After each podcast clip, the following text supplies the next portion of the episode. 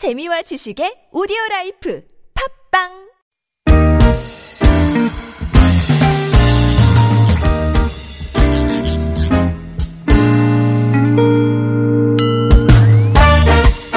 서울 속으로 2부 시작됐습니다. 목요일 노무 상담으로 함께 하시는 날입니다. 이원석 노무사 스튜디오에 모셨습니다. 어서 오십시오. 네, 안녕하세요. 안녕하십니까.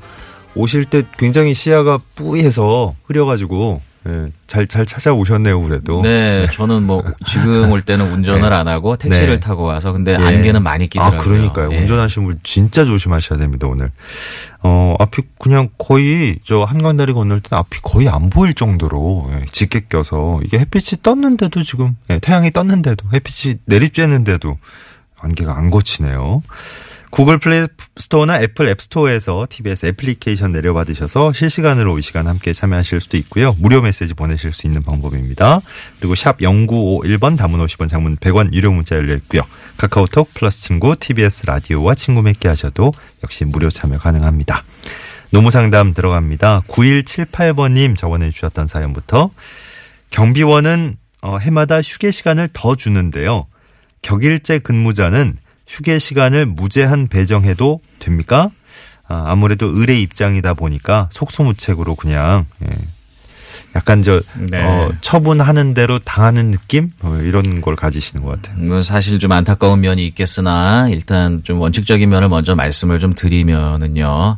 우리가 경비 근로자들이 격일제 근무를 하는 경우에 일단 출근을 하면 사업장에 24시간을 체류를 하게 되거든요. 예. 그러나 24시간을 모두 근로 시간으로 인정하는 것이 아니라 거기서 휴게 시간만큼은 무급 처리를 하기 때문에 네. 실제로는 근로 시간은 휴게 시간을 뺀 시간을 인정받기 마련 인데 이 휴게 시간을 사업주가 몇 시간을 휴게 시간으로 정하느냐 에 따라서 이제 임금이 크게 차이가 날 수밖에 없습니다. 예. 그래서 이 휴게 시간을 부여할 때 사업주가 임의로 정하는 것이 되느냐 그렇지는 않다는 거죠. 네. 일단은 실제로 휴게 시간을 부여해야 한다는 점이 가장 중요한 원칙이라고 할 수 있어요. 예. 어떻게 보면 이게 당연한 것 같지만 경비 근로자의 경우에는 아무래도 초소에 앉아서 근무하는 형태로 근무를 많이 하기 때문에 네. 노동의 강도가 조금은 좀 약하다 이렇게 일반적으로 생각될 수 있죠. 음. 네. 그렇기 때문에 실제로 사업주가 임의로 대부분의 시간을 휴게 시간으로 정하는 그런 경우도 있는데요.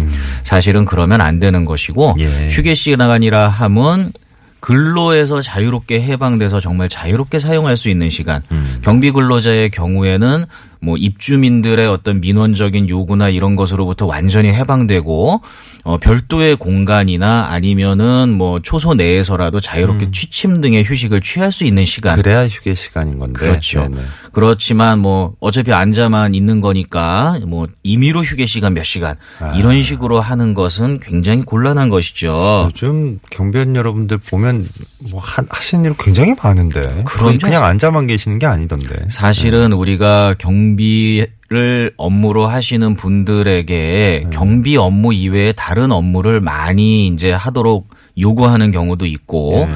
또 민원인들이 요구를 하기 때문에 어쩔 수 없이 해주시는 경우도 네, 있긴 네. 하지만 네. 사실은 원칙적으로 보면 잘못된 것이죠. 예. 왜냐하면 경비 근로자분들 같은 경우는 노동의 강도가 약하다라는 어떤 인식 때문에 음. 감시 단속적 근로자라고 해서 다양한 어떤 노동법적인 적용을 배제하고 있어요. 음흠. 예를 들면 연장 근무를 할때 1.5배의 가산 임금을 지급하지 않는다든가 네. 주 휴일에 대한 수당을 지급하지 않는다든가 예. 이런 다 양한 노동법적인 어떤 배제를 하고 있는데 그럼에도 불구하고 노동의 강도가 약하기 때문에 휴게 시간을 임의로 정한다 이런 것은 굉장히 곤란한 것이죠. 네. 그렇기 때문에 만약에 이제 본인께서 나는 실제로 초소에 앉아가지고 대기를 하고 있는데 이 시간을 휴게 시간으로 일방적으로 강요한다.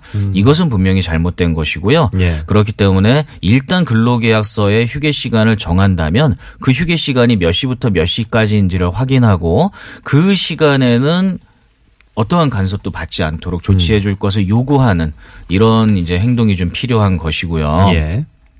어, 두 번째로 말씀드릴 거는 그렇다면 휴게 시간이 정해졌는데 한 번 정해진 휴게 시간을 임의로 늘릴 수 있느냐 예. 이거에 대해서도 좀 생각을 해봐야 됩니다. 예. 왜냐하면은 뭐 임금의 증가나 이런 것 때문에 그 임금의 인상을 최소화하기 위해서 휴게 시간을 늘리고 실제 근로 시간을 줄이려고 하는 시도를 사업주가 할 수 있거든요. 네. 하지만 실제로 휴게 시간이라 하더라도 그거를 일방적으로 늘릴 수는 없습니다. 어. 실제 휴게 시간을 주더 하- 준다 하더라도 예, 안 되는 건 안 되는 예, 예. 거예요. 왜냐하면 휴게 시간이 늘어나면 당연히 임금이 감소할 수밖에 없지 않습니까? 음, 네. 그렇다면 근로 조건이 저하되는 것이기 때문에 이것은 사업주가 일방적으로 할 수는 없고요. 예. 근로 계약서에 따라서 개별 근로자의 동의를 받거나 음. 아니면 취업 규칙의 불이익 변경 절차를 거쳐야 하는데요. 예. 취업 규칙의 불이익 변경이라는 건 이제 근로자 과반수의 집단적 동의를 받아야 되는 거거든요. 그렇기 때문에 사업주가 뭐 예를 들어서 24시간 중에 8시간 휴게 시간으로 하다가 아 임금 부담이 되니까 휴게 시간 10시간으로 늘려버린다. 늘리, 자 어. 그러니까 다 사인하세요. 이렇게 네. 하는 거는 근로자가 당연히 거부할 권리가 있는 것입니다. 그리고 만약에 근로자가 거부하는데 사업주가 일방적으로 휴게 시간을 늘려서 그에 따른 임금을 지급한다면 당연히 근로기준법 위반이 될 수 있으니까요. 네. 그 부분에 대해서는 아닌 건 아닌 걸로 분명히 말씀을 하시는 게 좋고요. 물론 뭐 제가 여기까지 말씀하시면 또 일단은 원칙적인 얘기니까. 중에는 뭐 네. 현실을 잘 모르는 네. 소리다 이렇게 말씀하시는 분도 계실 거라고 저는 당연히 왜냐 생각합니다만 뭐, 뭐 노무사님 너무 잘 아시겠지만 네. 뭐 다음에 또 재계약 문제도 걸려 있고 그렇죠. 예, 네. 뭐 여러 가지 문제가 있잖아요 네. 현실적으로 음. 그런 다양한 부분들은 또 전반적으로 인식 개선이나 이런 예. 부분을 통해서 해결해야 될 부분이 아닌가 네. 이렇게 생각이 됩니다. 예. 어, 그리고 아이디가 예쁜 아줌마님, 네. 어, 올해 고3으로 취업을 한 딸아이가 지난 11월 1일 인턴 계약으로 3개월 근무 후 정직원으로 됐습니다. 첫 직장 생활이라서 스트레스를 많이 받았는지 돌발성 난청 증세로 입원 치료 중입니다. 어, 열흘 정도 입원한 다음에 통원 치료를 이어가야 된다는데 회사 근무 처리가 어떻게 되는 건지요? 만약에 근무가 힘들어서 계속 못하게 돼서 퇴사를 하게 되면 입원 기간에는 어, 급여를 못 받는 건지 네. 물어보셨습니다. 많이 안타까우실 것 같은데요. 일단은 돌발성 난청이라는 게 어떤 것인지 이제 제가 아는 바를 설명드리면 예. 사실은 어떤 정확한 질병의 원인을 나타내는 병명이 아니고 음. 어 청력이 갑작스럽게 저하되는 어떤 증상을 말하는 것이죠. 음, 그렇다면은 그 원인은 다양할 수 있습니다. 그렇겠네요. 지금은 뭐 스트레스를 원인으로 이제 추측하셨지만 예. 소음일 수도 있고요. 이런 환경에서 뭐 나오는, 바이러스나 네. 이런 것일 어. 수도 있습니다. 예. 만약에 이 난청이 업무와 밀접한 연관을 가진 것으로 인정이 된다면 예. 당연히 업무상 재해 쉽게 말해서 산재로 인정이 될 것이고요. 네. 그렇다면은 뭐 치료비라든가 어 입원한 기간 동안의 임금의 일정 부분에 해당하는 금액을 받으실 수 있을 거예요. 예. 그렇다면 일단 판단을 해봐야 할 것은 스트레스로 인한 돌발성 난청이 업무상 재해로 인정될 수 있는가 음. 이 부분을 먼저 좀 판단을 예, 해봐야 예, 하는데요. 그걸 판단하기 위해서는 우리 산업재해 보상보험법을 먼저 살펴봐야 하는데 산업재해 보상보험법에서는 여러 가지 어떤 업무상 질병의 원인과 종류를 열거하고 예, 예. 있거든요. 그런데 난청의 경우에는 소음성 난청만 열거되어 있습니다. 소음성 난청. 네. 소음성 난청도 어, 일정한 기준이 있죠. 85데시벨 이상의 소음에 3년 이상 노출될 것을 아, 요구하고 있어요. 예. 뭐 사실 85데시벨이라는 건 엄청나게 시끄러운 거거든요. 네네. 뭐 아마 지하철역 이상이 예.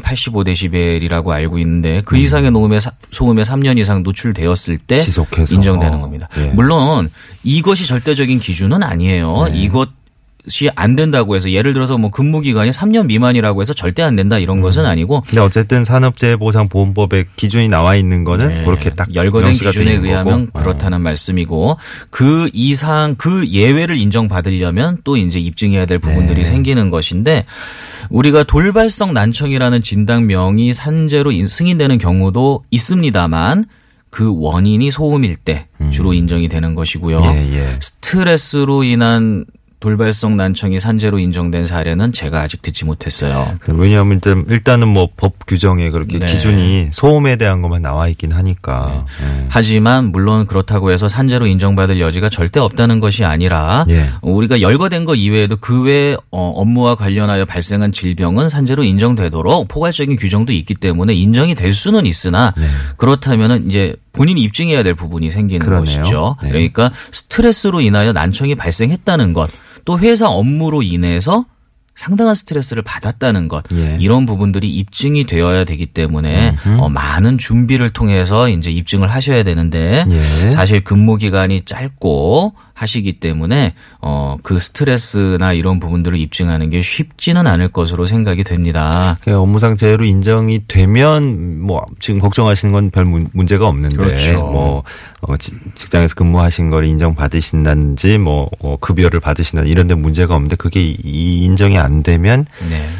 조금 이제 개인적으로 힘들어지실 수 있겠네요. 더. 뭐 일단은 이제 만약에 인정되기 어렵다라고 가정하고 이제 이 대처를 하신다라고 한다면 일단은 지금 입사한 지 얼마 안 돼서 지금 출근을 못 하게 되신 상황이기 때문에 네. 이런 경우에 회사로부터 뭐 병가라든가 음. 아니면은 이제 연차 휴가를 이제 미리 사용해서 예. 충분한 휴식을 취한 뒤에 업무에 복귀할 수 있는 방안 이런 부분들을 좀 연구를 해보셔야 될것 예. 같고요.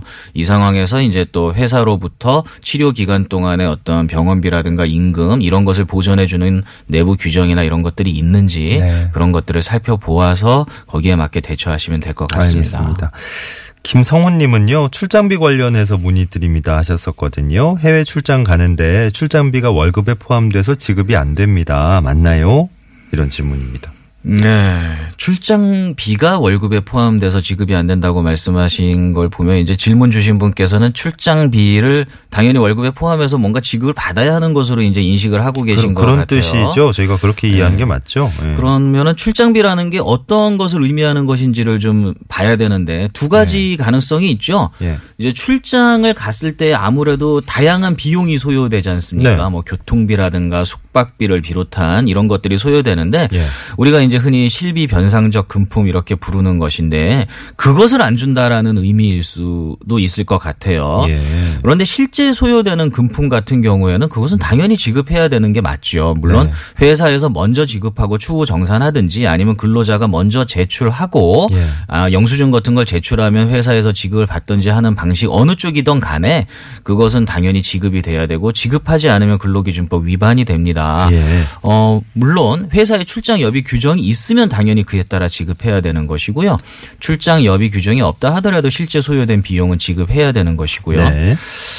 그게 아닌 경우도 있을 수 있죠. 여- 예를 들어서 이제 출장비라는 것이 우리가 출장을 가게 되거나 해외 파견을 가게 되면 아무래도 업무의 강도도 강해지고 여러 가지 생활상의 어려움이 생기지 않습니까? 예. 그런 것 때문에 이제 임금에 가산해서 예를 들면 뭐 국외 파견 수당 이런 명목으로 추가적인 임금을 지급하는 경우도 있죠.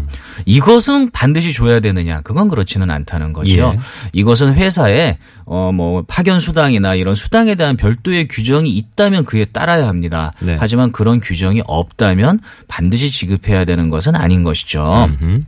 그래서 이제 질문 주신 분께서 만약에 지금 출장비를 월급에 포함해서 지급하지 않는다라는 것이 출장에 실제 소요되는 비용이라면 당연히 받아야 되는 거지만 그걸 말씀하시는 것이 아니고 출장을 갔기 때문에 추가적으로 임금의 어떤 수당이나 이런 형태로 더 지급받고자 하는 것이라면 그것은 일단 회사의 출장에 따른 추가적인 임금을 지급하는 파견 수단 등의 규정이 있는지를 먼저 살펴보셔야 되고요. 네. 그런 내부 규정이 없다면 그것은 의무가 아니기 때문에 특별히 요구할 권리는 없습니다만 음.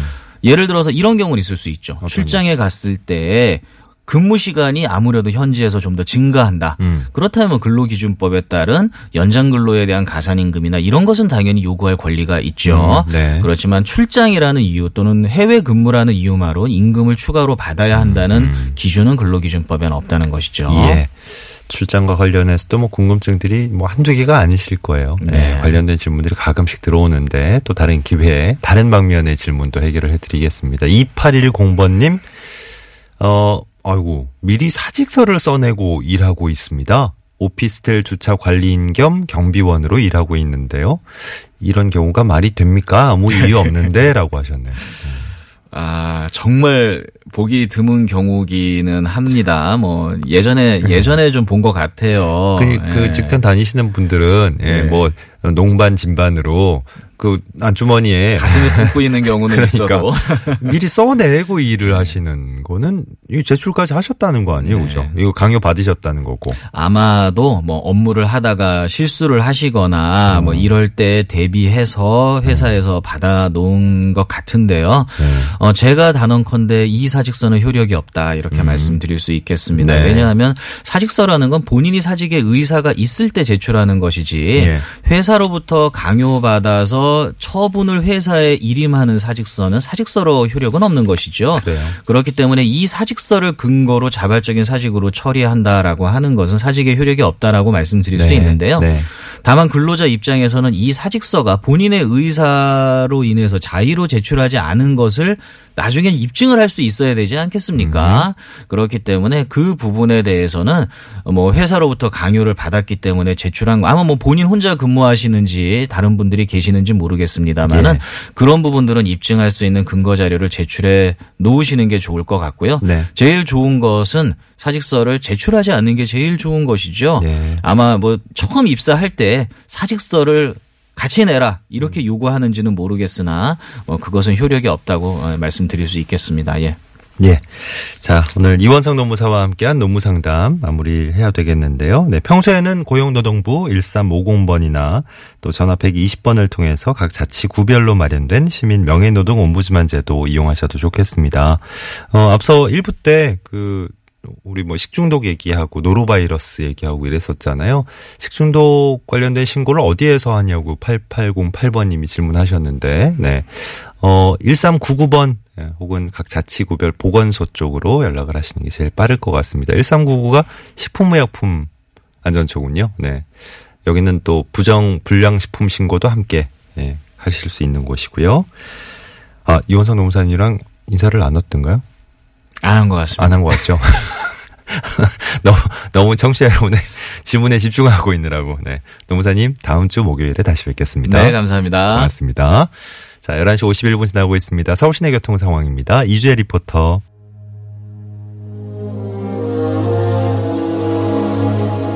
네, 오늘 저 사연 소개할 때 TBS 앱으로 사연 주신 분들은 의외로 소개를 또 많이 못 해드린 것 같아서 죄송하네요. 네, 아르페 윙님도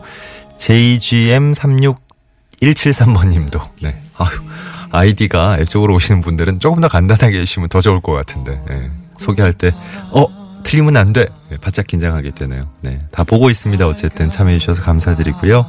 고원도, 네, 조원도 진지하게 저희가 새겨 듣겠습니다. 12월 7일 목요일에 함께한 서울 속으로 물러가고요. 박효신의 야생화 끝곡으로 흐르고 있습니다. 내일 아침 11시 6분에 다시 뵙죠. 고맙습니다.